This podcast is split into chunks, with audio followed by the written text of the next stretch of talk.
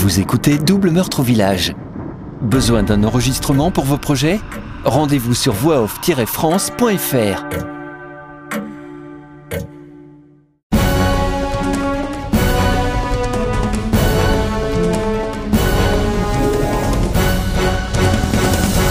Chapitre 39 Jeudi 12 janvier 1990, Bureau des détectives. Une fois arrivé au bureau, Andy place la première cassette dans son vieux lecteur et appuie sur le bouton play. La cassette audio se met à tourner. Un souffle et des bruits parasites se font entendre pendant quelques secondes. Comme je l'ai déjà dit, je ne sais pas combien de fois aux policiers, aux détectives et aux juges, je viens du futur pour sauver le monde. C'est ça que vous voulez entendre? Je veux simplement que vous me disiez la vérité. La voix du médecin est posée et inspire la confiance. On va reprendre sur de bonnes bases. Et pour éviter de vous faire répéter, je vais aussi prendre des notes. Vous êtes d'accord? Très bien. Enfin quelqu'un de sensé dans ce monde. Parfait. Allons-y. Qui êtes-vous et d'où venez-vous? Je suis ce qu'on appelle un voyageur du temps. Je suis arrivé le 1er novembre 1989 et je viens de 2084 selon votre calendrier. Je suis anthropologue et passionné d'histoire. Par contre, je ne suis pas une bête féroce, ni un animal bizarre. C'est pas la peine de me regarder comme ça. Désolé, je ne voulais pas vous vexer. Euh, continuons. Bon, donc vous venez de loin, mais pourquoi faire? Non, je ne viens pas de loin. J'habite en France, mais dans le futur. Je suis engagé dans la lutte pour la liberté. Il faut arrêter les T1 avant qu'ils ne mettent la main sur l'arche d'alliance.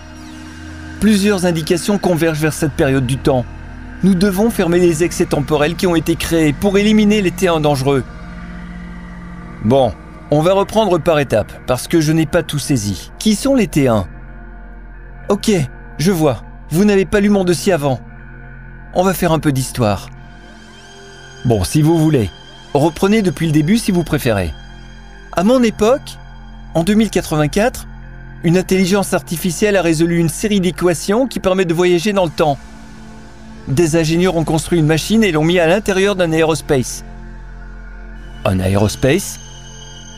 C'est un véhicule rapide qui utilise la force magnétique. Un peu comme une voiture volante, mais en plus gros et sans polluer. Bref, des scientifiques ont voulu jouer aux apprentis sorciers et tout a foiré en seulement quelques semaines. Comment ça s'est passé? Les premiers voyageurs ont eu la bonne, ou plutôt la mauvaise idée, de vouloir forcer le cours du temps. Ils ont donné des outils et des connaissances scientifiques à des personnes et à des peuples primitifs pour leur permettre d'évoluer plus rapidement. Ils pensaient qu'en accélérant l'évolution, l'homme serait capable de développer plus vite des technologies avancées. En clair, en faisant un saut dans le passé et en apportant des avancées technologiques, c'est toute l'humanité qui en bénéficierait. Pensez-vous que ce soit possible? Oui, bien sûr, ça a été fait. À votre avis, Comment Sapiens est-il apparu subitement au Maroc il y a 300 000 ans Il a suffi de quelques modifications génétiques pour faire évoluer les espèces antérieures. Et notre ancêtre a tous est né et a couru dans les plaines d'Afrique plusieurs centaines de milliers d'années en avance. Une autre équipe scientifique a mené des recherches sur l'actuelle Bolivie, sur un site appelé Puma Pumco, il y a plus de 10 000 ans. Ils ont tout fait sauter avant de partir. Et plus ou moins à la même époque, d'autres chercheurs ont travaillé sur les tremblements de terre au Japon.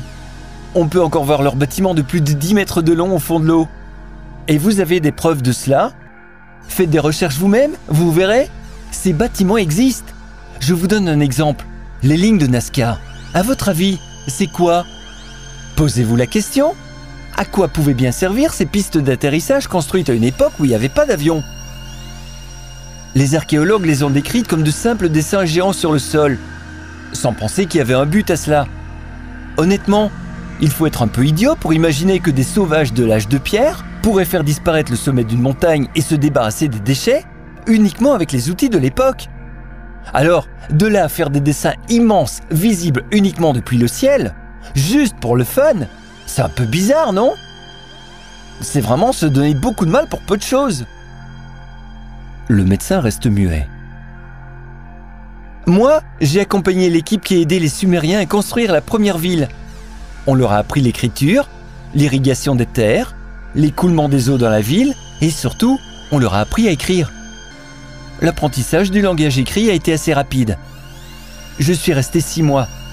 Ils étaient très contents d'apprendre tout ça. Ils nous considéraient comme des dieux et nous appelaient les Anunnaki, les dieux qui descendent du ciel. On était comme chez nous.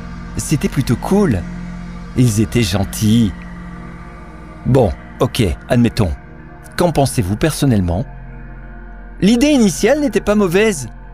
C'est ce qui est arrivé ensuite qui est problématique, quand les dieux sont apparus. Qui sont les dieux? Les Théens, les premiers voyageurs. Mais vous m'avez dit que les premiers voyageurs sont des scientifiques, vous ne vous en souvenez pas? Oui et non, c'est pas aussi simple. Les Théens sont des personnes qui viennent de la première ligne du temps, celle d'avant les changements. Moi, j'ai vu les changements parce que j'ai vécu à l'époque où les voyages dans le temps n'existaient pas encore. J'ai voyagé avec les premiers chercheurs. J'ai rencontré les Babyloniens, les pharaons, et je suis rentré chez moi en 2084. Je suis donc un T2. J'ai du mal à comprendre.